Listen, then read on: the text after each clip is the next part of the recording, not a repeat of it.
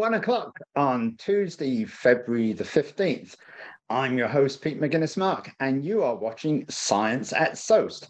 This whole series is intended to showcase some of the exciting new research being conducted at the School of Ocean and Earth Science and Technology at UH Manoa. That's SOEST. And we bring in both graduate students as well as postdocs, young scientists to tell us something about their exciting new research. And I'm really pleased to say today we have Nadia Moisseeva who is an, from the Department of Atmospheric Sciences.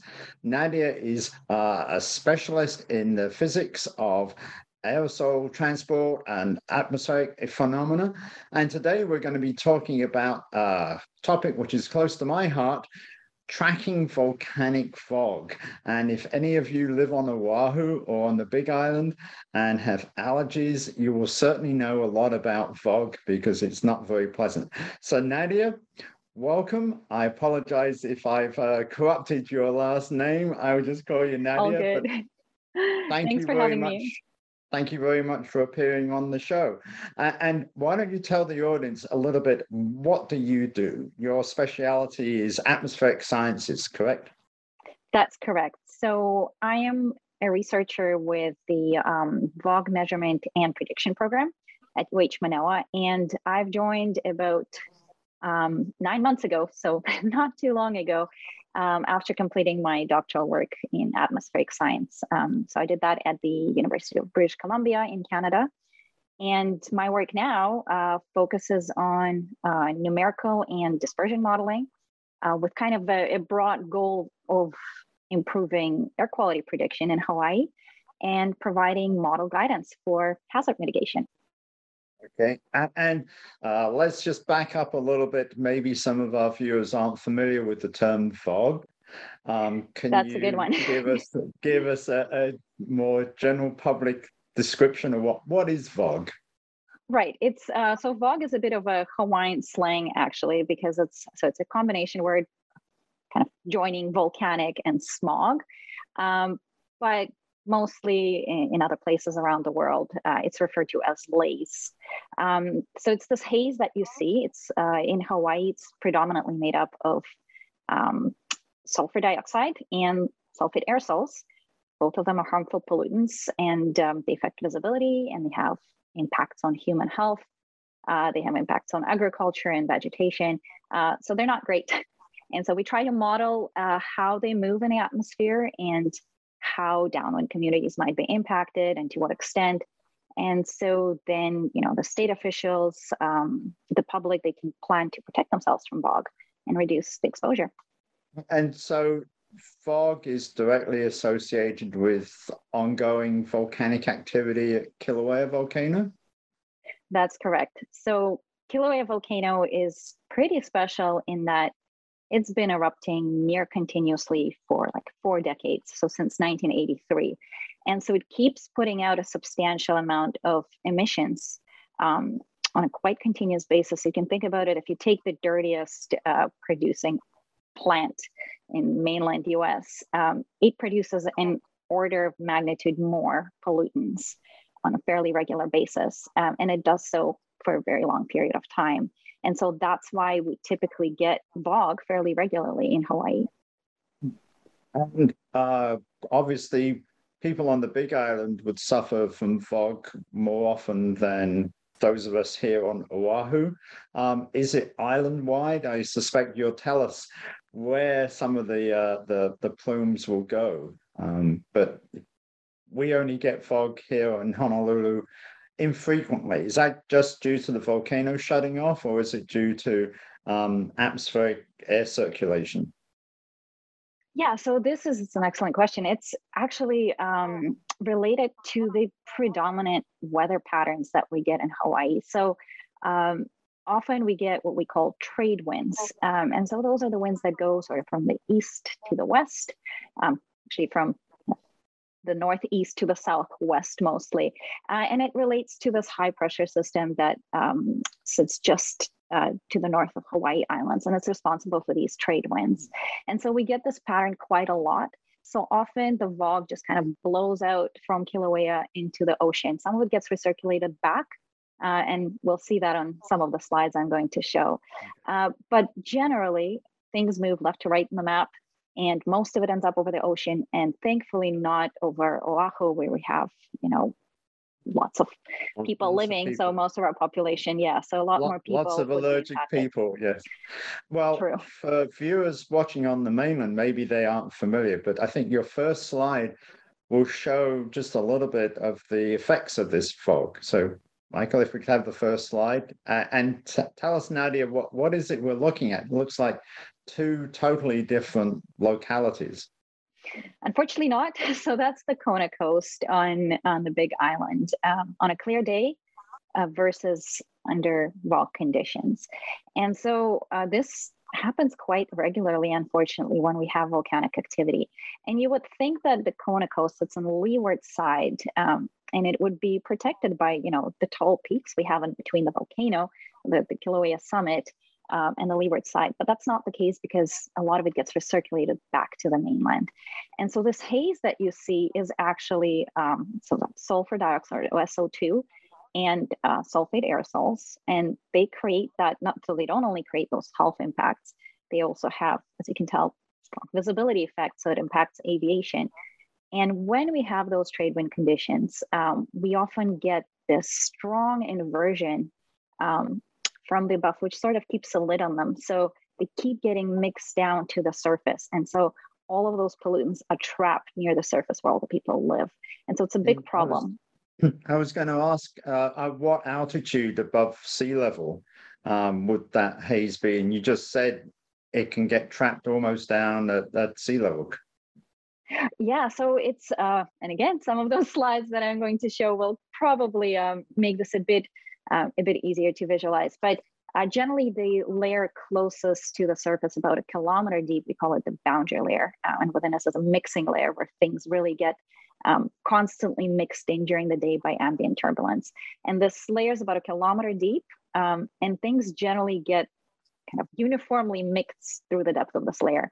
And most of the volcanic emissions end up in this mixed boundary layer. And so whatever we get out of the volcano ends up getting well, well, well mixed through and dispersed down to the downwind communities. So that's well, not great.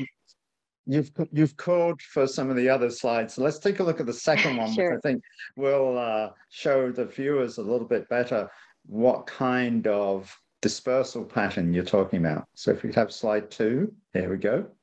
Sure, and I'll get a give a bit of background on what the slide is actually showing because it's one of the um, products that we create. So what we do at uh, Vog Measurement and Prediction Program, or VMAP for short, uh, is we create these operational forecasts of um, air quality uh, so people can go and look and see if their community might be impacted, if they need to take steps to protect themselves. So we have this online dashboard. It's user friendly, it's mobile friendly, um, and you can go every day and we update the forecast twice a day and you can see those this is a sample image from october actually because we had more VOG but you would see the current most recent forecast extending 60 hours into the future um, so what we're looking at um, is if you if you actually look at just the gray shading on the map so the fairly faint gray shading that's the aerosol plume um, sort of visualize as if you'd be looking down at it from an airplane so if you peeked out an airplane and look straight down this is what you would see um, the reason it's useful for us is because uh, this way we can know where the plume is and we can compare it with satellite data. But it's not necessarily useful from um, perspective of forecasting air quality because people don't live where the plume travels; they live at the surface. And so we really want to know what's happening at the surface and how high is the risk at the surface. So the colors that you see, which is kind of the orange, yellow, red, it shows the likelihood that a certain location on a map will experience poor air quality. So where you see more red, like if, you, if the location you're at is showing a lot of red in the next few hours, this is animated uh, on the website. Uh, you see that into the future, you're going to have a lot of red. Would be a good idea to try and stay indoors, avoid strenuous activity, and um, try to protect yourself from unnecessary exposure. Um, so we create these forecasts every day. Um, and this is a very typical pattern that we see. Uh, it does change based on ambient weather, of course, and the emission rates and, and all sorts of other conditions. But this unique pattern of things blowing from left to the right is very common. And you can see that as things get sort of emitted from that little volcano symbol um, on the big island, they get pushed a little bit around the tall peaks. So there's a bit of what we call island blocking. They go around the south point of the big island and then they get recirculated back towards the leeward coast. We call them the Kona eddy. And unfortunately, that brings aged plume and all of those pollutants right back to the people of Kona. And so it's it's an unfortunate and a very persistent pattern um, in terms of air quality. And generally, once that unfortunate step happens, things often go off to the ocean, and then we're not as concerned about health impacts down there. Um, of course, this is what happens most of the time, but not all the time. Sometimes we get, you know, Kona winds and things get turns towards the other islands, and then everybody gets impacted. Um, but this is a fairly usual picture that you would see. Okay. So, so these maps are generated every 12 hours what kind of data do you use to run the model? Um, you know, is it atmospheric? Uh, is it uh, emission from Kilauea? Um, what kinds of measurements need to be collected in order to run your model? Yeah, so this is, you know, a, good way to refer to it is not just a model; it's a modeling framework because it requires a combination of models and combination of data sets. Um. So, kind of the most bulk chunks that we have in this framework is first of all, we use a numerical weather prediction. So that's your meteorological weather forecasts um, that everybody is used to seeing. So we run our own weather model um, at UH Manoa, and we take those forecasts and then we use them uh, in combination with uh, information about the source, the emission rates, uh, the vent behavior, the heat fluxes. We do plume rise modeling. And then we put it all together and then we run a dispersion model using all of those kind of combined fields. And that's what gives us um, the forecast. To make it even more exciting, this is not a deterministic forecast. It's not just a model we run once. Uh, you can think of running the framework many, many times. So we run it 27 times to be precise. And then we look at the likelihood that something will occur. So by running it many, many times, we get more confidence about our results. Uh, so we change things a little bit and see how much impact they have in the forecast. And that's why we can create those probabilistic forecasts you see on a map, which tell you how likely it is that you're going to get VOG at a certain location. I see. Okay. Uh, and um, I think the third slide would show a little bit about one of the uh, prob- probabilistic models. Um, if we go to the third slide, uh, there's three different images here. Um, explain to us what we're looking at on the left-hand panel. That looks like you've got the volcano at the bottom and then all these ray paths are traced out. Is that your uh, probabilistic estimate of where they would go? Not quite. This focuses on that one component of the framework, the plume rise modeling. And I'm a bit biased here because that's what I like. I love learning about buoyant plumes and how they interact with turbulence. So this is the piece that I bring to the program um, where I can sort of use my background to help improve a piece of the framework. Um, so if you recall, I mentioned that we use numerical weather prediction and then we have all this information about the source conditions. And then we somehow take all of that information, combine, and then put it into dispersion model. And how we combine that information is very important. So I come from a background of wildfire smoke plume models. Um, and if you look at that left-hand side panel, it's actually a simulate, it's a simulation of an idealized wildfire. But it looks so awfully similar to the upper right-hand side image of Kilauea eruption that you can see that there's quite a bit of overlap. And the reason for that is because they're actually, so the heat fluxes and the buoyancy that they generate is actually quite comparable in magnitude between volcanoes and wildfires. It's the same scope of, same type of an event. It's a natural hazard. It's not a campfire. campfire will not give you that plume. And you can see that it has a lot of interesting dynamical features, like it generates vortices that we see in volcanic plumes. It has this initial updraft that then disperses in a, in a thick layer. So there's quite a lot of overlap. Um, of course, there are differences, uh, and the difference are that the source is quite it doesn't look the same at all. Uh, so the right. source is yep. I, I would imagine that you would say that the plume rise component is one of the more important aspects of, of this whole endeavor. Um, let, us just back up a bit. Um, the plumes which you're measuring, um, they aren't like the recent Tonga eruption where you had the big violent explosion that hurled ash many tens of kilometers into the atmosphere. This is as you say, it's more similar to um, heat rising from a forest fire. The energy comes from the, the thermal uplift as opposed to simply being thrown into the air by the volcano. Right. So if you have, um, you know, jets forming, kind of a violent eruption, that would add an extra component that generally doesn't occur in wildfires. But if you have, if you're looking at activity sort of like the most recent eruption um, and the previous eruption after that, uh, there is not a lot of initial, you know, forced convection that happens above the vent. A lot of it is free convection that's just generated by the heat. Um, that being said, the Tonga eruption, I mean, a lot of the plume modeling has very similar equation, underlying equations mm. between volcanoes and wildfires. Uh, it used to not be the case, and it's not because the volcano modeling was wrong. It's because the wildfires weren't, weren't catching on. They only really became a big thing recently.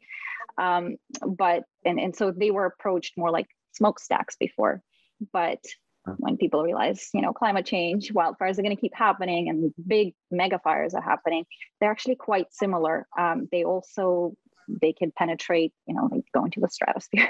Practically, we can see traces of them all the way up. You know, they can circulate the planet multiple times. So, um, depending on the scale of event you're looking at, there are similarities uh, for the kind of eruptions we typically have. Um, they're a good proxy, but the source conditions are different.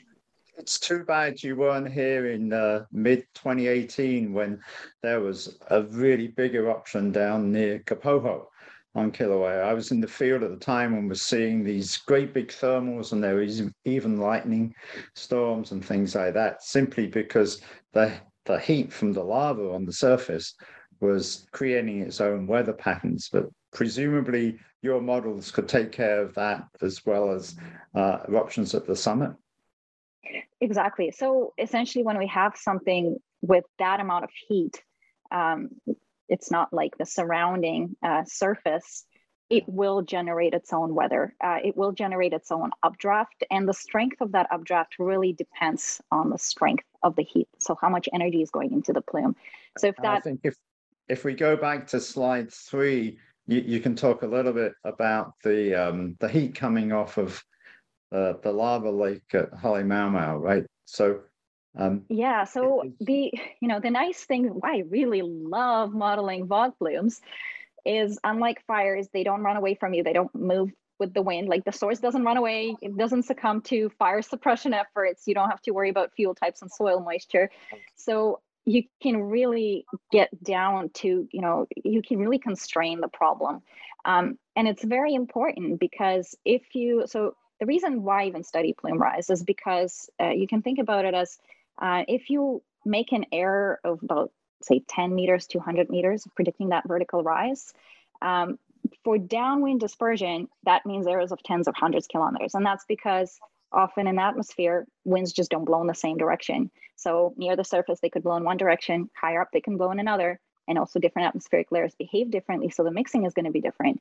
So that error has a lot of impact and so if you just improve this one piece of the modeling framework, you have a lot of potential to improving overall accuracy.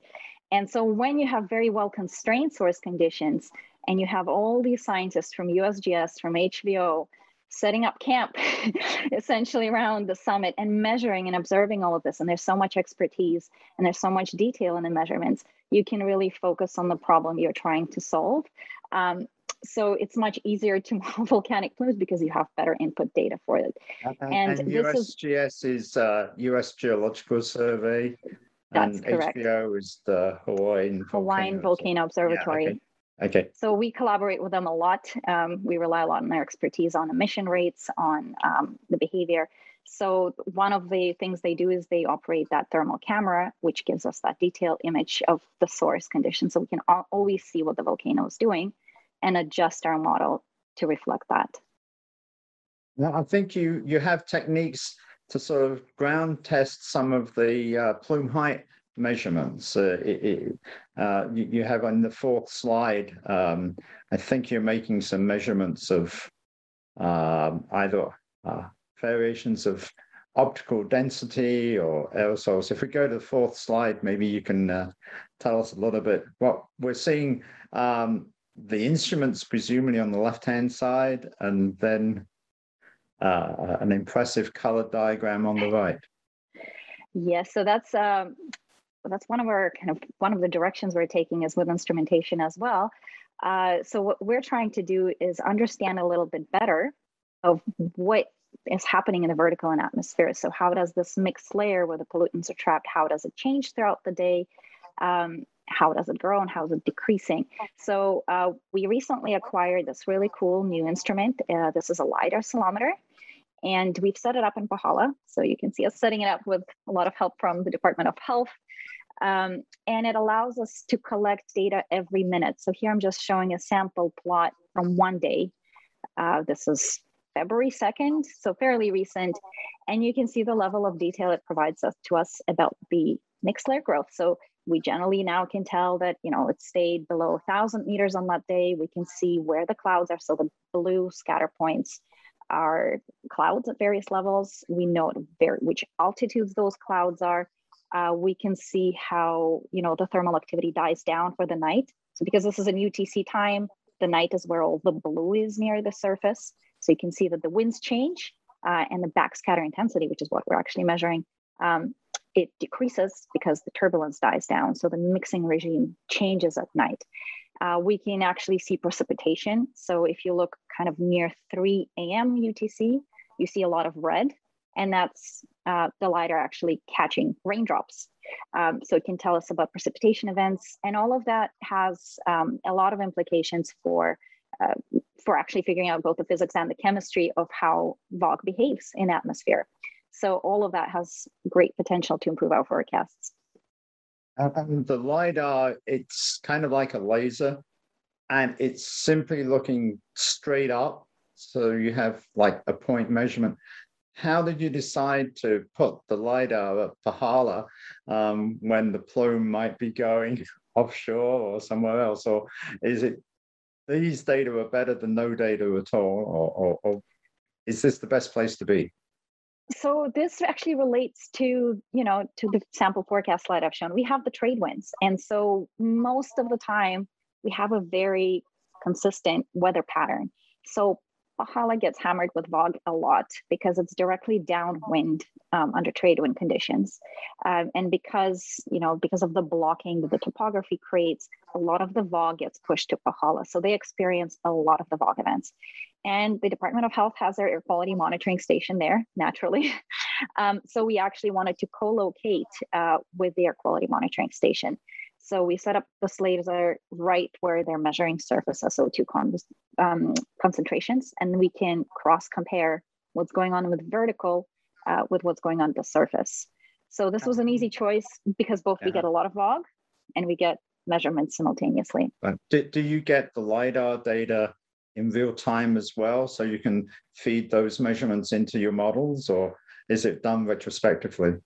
Uh, so that's the long-term goal. So yeah, the, the idea is that we're going to be extracting mixed layer depth and we're mm-hmm. going to use that to actually nudge the um, numerical weather prediction forecasts that are driving the dispersion models to have a better representation of the depth of that layer. So when things get mixed in it, we're mixing it over the layer that's the correct depth.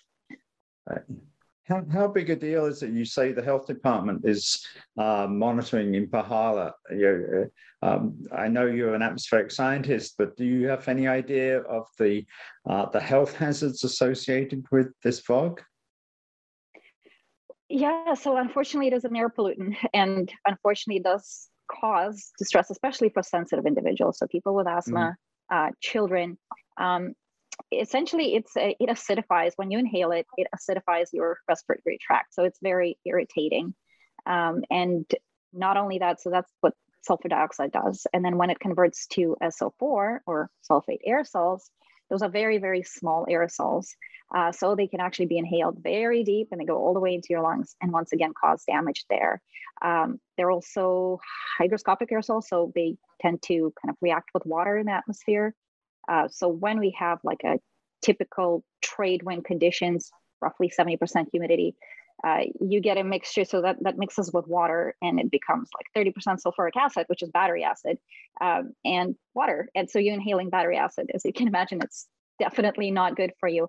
And so unfortunately we see like hospitalization spike um, during VOG events and similar to other air pollution episodes uh, they spike for all sorts of reasons so it's not just people with respiratory issues coming in it just makes everything worse um, yeah. so we definitely see that reflect in hospital admissions right um, I think in the, the final slide, you've got a few computer renditions of, of, some of your plume predictions. Let's take a look at that, Nadia. Yeah, so that's another direction that VMAP is going in. Uh, we're kind of trying to step, stay on top of things in science. And uh, one of the more recent trends that's been happening in numerical modeling with the computers getting more powerful is we're able to simulate things at a finer, finer scale. Um, so what I'm showing here is our preliminary work with large eddy simulations. So those are numerical models that run at super fine resolution, so they can actually resolve individual turbulent eddies, individual thermals. And it takes a lot of guesswork and modeling um, out of the equation. So we don't need to model things, we can explicitly resolve them using these simulations. Uh, there's a cost. It's uh, exceptionally computationally expensive, so it runs on high performance computing cluster. So you can see this one rendition of a plume evolving from, you know, just initial eruption from Kilauea Summit. Um, it's about six hours long to reach that state on the bottom panel. Uh, this took about a day and a half to complete. So obviously it's not very useful as a forecast tool yet. Um, just because by the time you finish the simulation, the events you were trying to simulate already over. Uh, but it is very useful to try and understand how things work in the atmosphere, what kind of mechanisms and feedbacks there are. Uh, and we can then improve our operational tools and make our forecasts more accurate and more timely. So, so that's Nadia, another direction I'm, we're taking.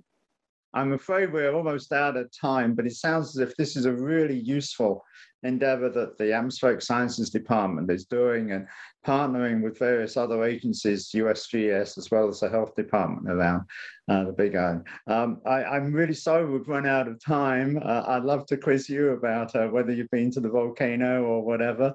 Um, but let me just remind the viewers, you have been watching Science at SOEST.